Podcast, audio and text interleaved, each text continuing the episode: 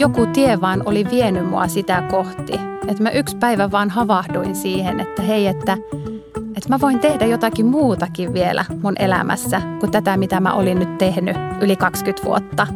Että hei, maailma on niin kuin vaihtoehtoja täynnä ja se oli jotenkin valaseva ajatus.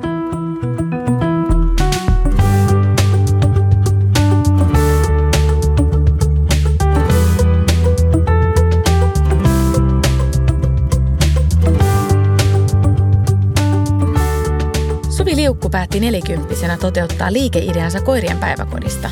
Millaista oli vaihtaa juristin ura yrittäjyyteen? Mä oon Rena Sebrahimi ja tämä on Pohjola Vakuutuksen Elä se podcast.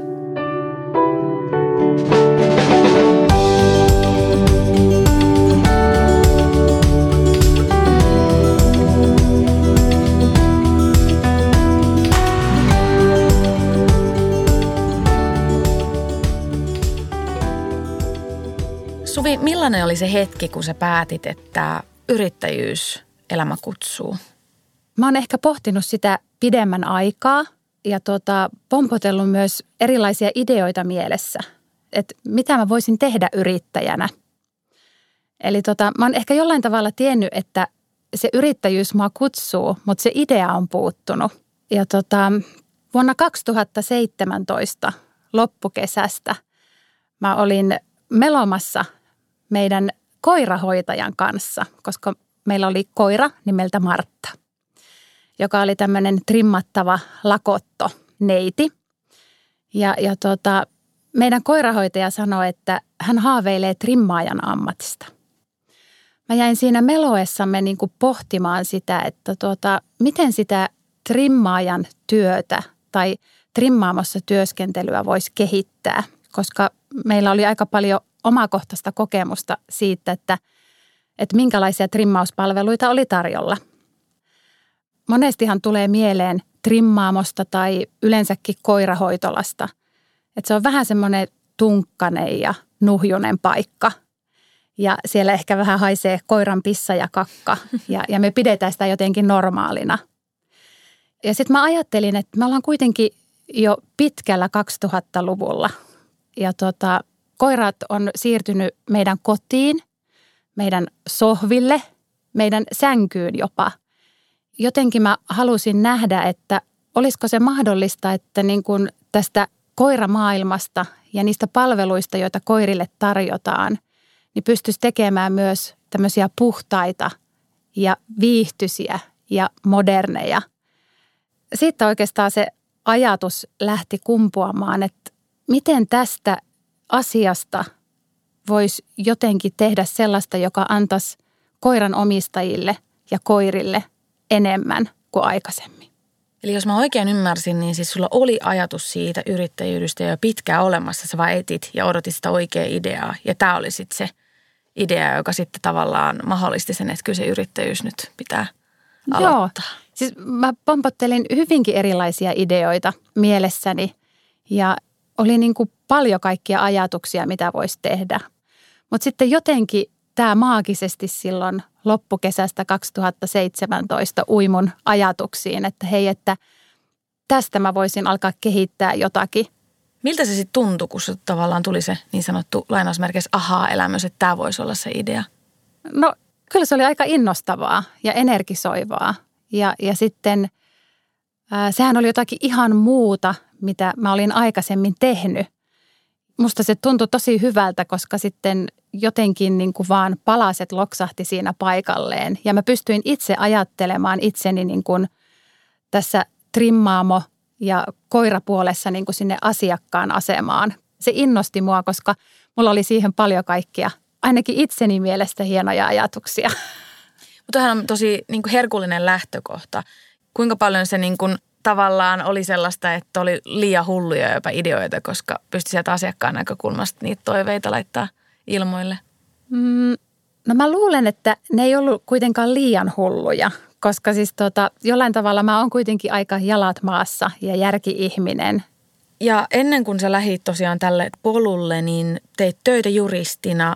Miltä tuntui tavallaan lähteä siitä maailmasta sitten tällaiselle polulle koirien kanssa – ja vielä yrittäjyyteen? hyvältä, mm. koska kuten sanoin, niin, niin tuota, aikaisemmin, että se oli niin kuin pitkän pohdinnan tulos. Ja tuota, jotenkin joku tie vaan oli vienyt mua sitä kohti. Että mä yksi päivä vaan havahduin siihen, että hei, että, että mä voin tehdä jotakin muutakin vielä mun elämässä kuin tätä, mitä mä olin nyt tehnyt yli 20 vuotta. Että hei, maailma on niin kuin vaihtoehtoja täynnä ja se oli jotenkin valaseva ajatus.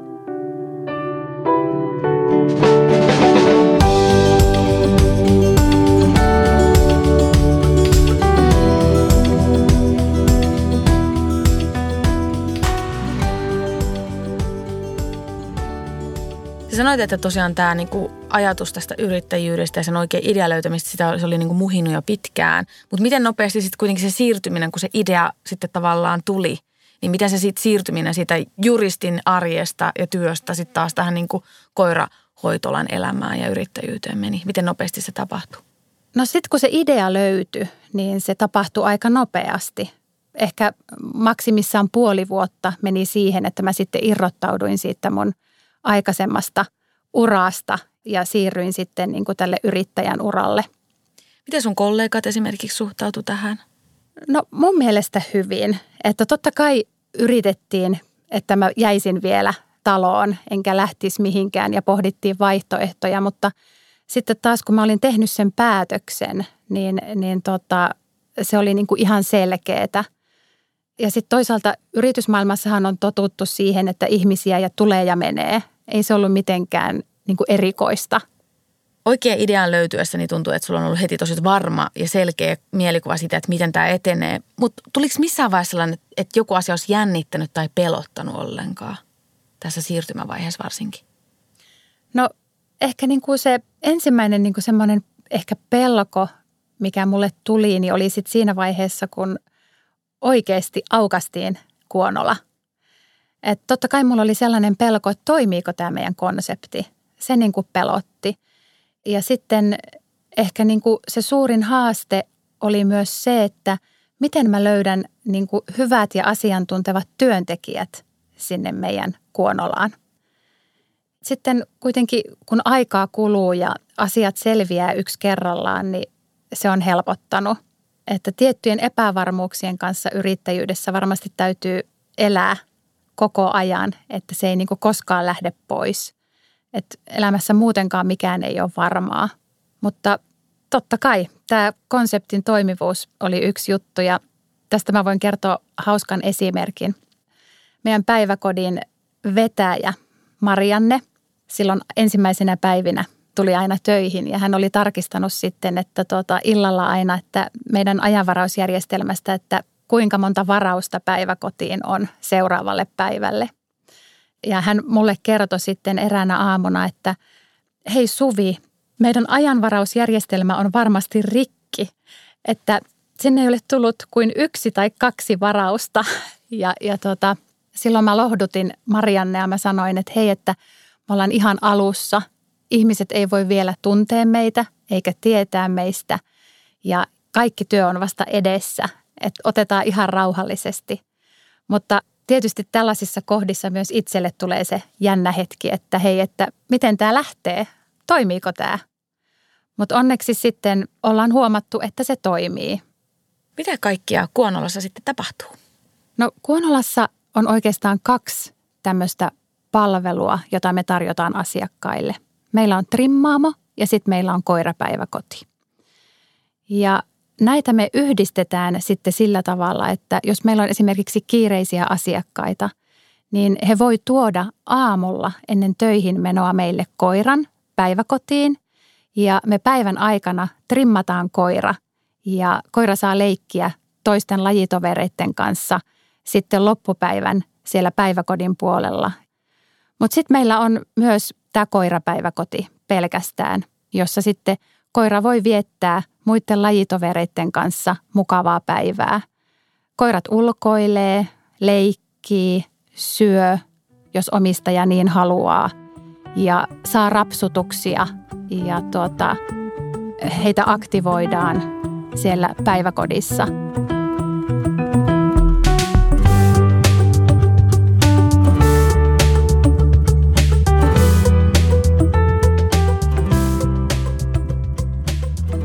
Sä lopetit työn juristina, niin sun arki kahden lapsen kanssa oli aika tästä kiireistä.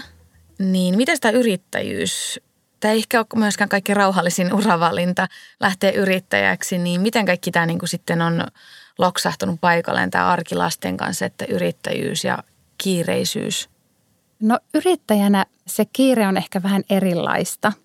Eli tota, mä oon kokenut, että yrittäjänä olemisen plussapuolena on se, että mä pystyn itse hallitsemaan aikaa. Eli mulla on se yrittäjän vapaus. Että mä voin aamulla viedä mun pienen pojan päiväkotiin ja laittaa mun koululaisen koulutielle. Ja meillä on ehkä hetki aikaa ihastella oravia keittiön ikkunan takana ja katsoa, kun ne tekee aamupuuhia. Että jotenkin semmoinen, että mä olen itse oman aikani herra ja itse asetan ne deadlineit, niin on ollut mulle niin kuin tosi positiivinen asia tässä yrittäjyydessä. Mutta totta kai siinä on sitten se kääntöpuoli, että sä oot yrittäjä myös lomalla ja viikonloppuisin ja koko ajan. Että siinä on sellainen kombinaatio, jonka kanssa pitää elää. Mutta mä olen ollut siitä tosi kiitollinen ja onnellinen. Miten sä oot pystynyt esimerkiksi löytämään tasapainon sen kanssa, että, että just että yrittäjänä tosiaan usein on koko ajan sit yrittäjä myös 24H? No se on ehkä semmoinen niin vähän elämänvalinta, että mä ajattelen niin, että mä en halua tehdä mitään muuta. Että tämä on sellainen, jota mä haluan tehdä mun loppuelämäni ja mä oon vasta niin kuin ihan alkutaipaleella. Yrittäjänä oleminen on paljon selvittämistä ja sen tutkimista, että miten muut tekee asioita – ja uteliaana oloa. Ja, ja jos mä teen niin kuin jotakin töitä mun vapaa-ajalla, niin mä en ehkä koe sitä hirveän raskaaksi. Mä en oikeasti koe sitä mitenkään niin kuin stressaavana. Päteekö tähän vasta niin sellainen klisee tai se hyvin tunnettu klisee, että kun rakastaa mitä tekee, niin se ei edes tunnu työltä? Joo, ehkä. Tämä on aika hyvin sanottu, niin. mutta joo. Ja kun tosiaan mä koen, että tota, että jos mä pohtisin vaikka maailmassa, että no mitä mä haluaisin tehdä, niin mä en halua tehdä mitään muuta. Koet sitten kuitenkin, että, että se aika, kun sä oot esimerkiksi juristina tehnyt sen oman uran, että siitä olisi ollut kuitenkin sulle hyötyä myös tässäkin maailmassa ja, ja että se oli kuitenkin tarpeellinen ajanjakso elää se ja nauttia myös siitä uravaiheesta? Ehdottomasti. Eli niin kuin mä en ole missään nimessä niin kuin hylännyt sitä mun juristin ammattia, vaikka mä oon siirtynyt uuteen työhön. Että jotenkin mä käytän edelleen samaa niin kuin kokemusta ja ammattitaitoa, mutta eri asiayhteydessä. Eli tämä mun työhän on lähtökohtaisesti henkilöstöasioiden eteenpäin viemistä. Siinä on paljon juridiikkaa mukana ja talousasioita.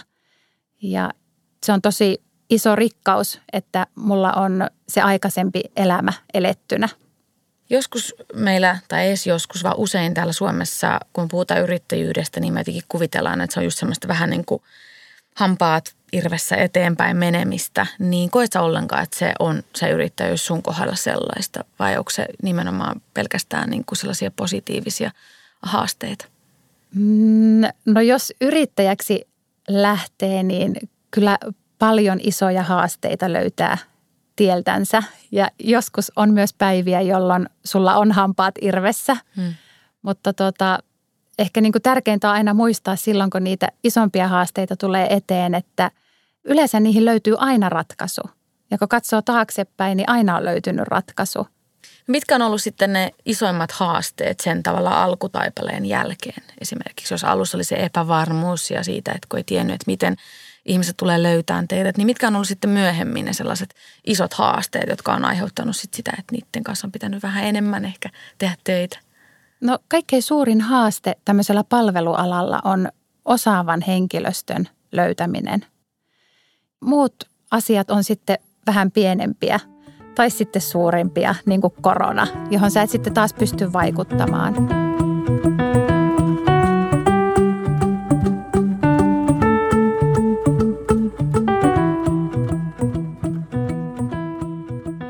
Kuvaile vähän sun arkea Kuonalan toimitusjohtajana. Mitä kaikkea sä teet, kun sä johdat tätä Kuonalaa? Se jokapäiväinen työ koostuu hyvin pitkälti näistä henkilöstö- ja talousasioista. Siitä, että meillä on markkinointi kunnossa ja että meillä on oikeat tuotteet meidän myymälässä. mitä pitää tilata lisää, jotta taas trimmaamo esimerkiksi toimii oikealla tavalla ja niin edelleen. Onko jotain sellaisia asioita, joihin sä et ehdi osallistua, mihin sä haluaisit osallistua? No tähän voisi sanoa sen, että olisi tietysti hienoa, että mä osaisin trimmata tai että mä osaisin hoitaa juuri oikeanlailla koiria. Mutta tuota, mä oon ajatellut tämän niin ja tehnyt periaatepäätöksen, että meidän ammattitaitoiset ihmiset hoitaa sen asian ja sitten mulla on oma rooli. Että jokaisen kuitenkin se pitää tavallaan fokus pysyä siinä omassa osaamisessa, niin näin sitten niin, just näin. eteenpäin. Just näin. No mikä on ollut sitten parasta yrittäjyydessä ja yrittäjyyteen siirtymisessä? Et onko se vaatinut tai tuonut jotenkin uusia asioita sun elämään? No siis se, mitä mä tämän yrittäjyyden kautta on saanut uutta mun elämään on se, että, että mähän on oppinut ihan uuden alan. Sukeltanut ihan noviisina johonkin, mistä mä en ole aluksi ymmärtänyt yhtään mitään. Ja nyt mä ainakin kuvittelen ymmärtäväni jo aika paljon. Ja tota, se, että mä oon saanut aivan upeita työntekijöitä tonne Kuonolaan, jotka tekee ihan käsittämättömän hienoa työtä joka päivä. Ja me ollaan saatu rakennettua tosi hyvä luottamus meidän välille. Ne on sellaisia asioita, jotka on tuonut paljon paljon lisää tähän niin kuin ammatilliseen elämään. No onko pitänyt sitten luopua jostain tai mistään asiasta, niin kuin hyvästä tai huonosta tämän yrittäjyyden myötä? No mä oon luopunut siitä mun edellisestä urasta ja vakituisesta säännöllisestä kuukausitulosta, mitä tietysti kaikki työssä kävijät saa. Yrittäjänä sitten tuota, se tulo tulee jossakin vaiheessa, kun asiat saa järjestettyä oikealla tavalla. No esimerkiksi, olisiko tämä tavallaan tällainen niin kuin tulojen epävarmuus, olisiko se voinut olla sellainen asia, että sä et olisi voinut aikaisemmin uralla tehdä tätä muutosta?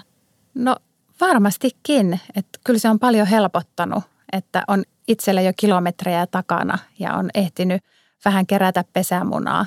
Että jotenkin niin kuin on kuitenkin semmoinen perusta, jolle on turvallista rakentaa.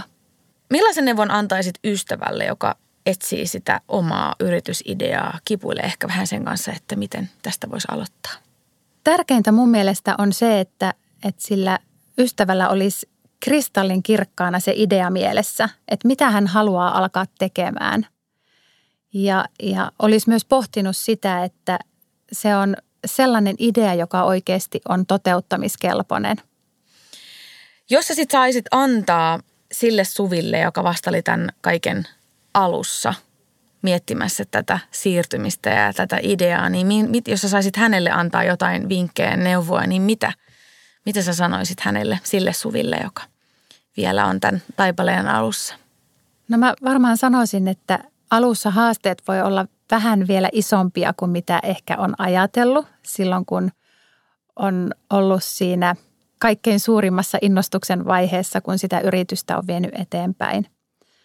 Mutta kun ottaa matkalle paljon kärsivällisyyttä mukaan, ja, ja siis tarkoitan paljon, ja ymmärtää sen, että monet asiat vie paljon aikaa, niin ne alkaa pikkuhiljaa selviämään. että yritys ei synny hetkessä – Asiakkaat ei löydä sinne hetkessä ja kaikki asiat vaatii aikaa, mutta kun tekee oikein ja hyvin, niin sitten se alkaa myös kantamaan hedelmää. Ja ehkä kaikkein eniten mä sanoisin, että hei, että Suvi, ole rohkea ja uskalla tehdä päätöksiä.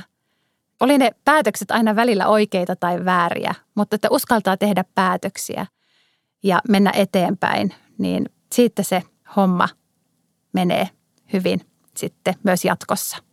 Entä jos nyt jos miettii, että pari vuotta on mennyt ja se kaikki alku jännityksen ja ehkä just epävarmuuden jälkeen, niin muistat sä mitään sellaista tiettyä hetkeä, jolloin tuli se fiilis, että vitsi, miten oikein päätöksen mä tein? No tuo tunne on varmaan niin kuin mulla vähän jokapäiväinen. Että silloinkin, jos mä epäröin ja mä alan miettimään, että olisiko jotakin muuta, niin ei ole. En mä halua tehdä mitään muuta. Että kyllä mä koen, että mä olen nyt sillä polulla, millä mä haluan olla ja jota mä haluan viedä eteenpäin. ja mulla on tämän polun kulkemiseen loppuelämäaikaa. Hienoa. Kiitos Suvi tosi paljon. Kiitos, että sain tulla vieraaksi.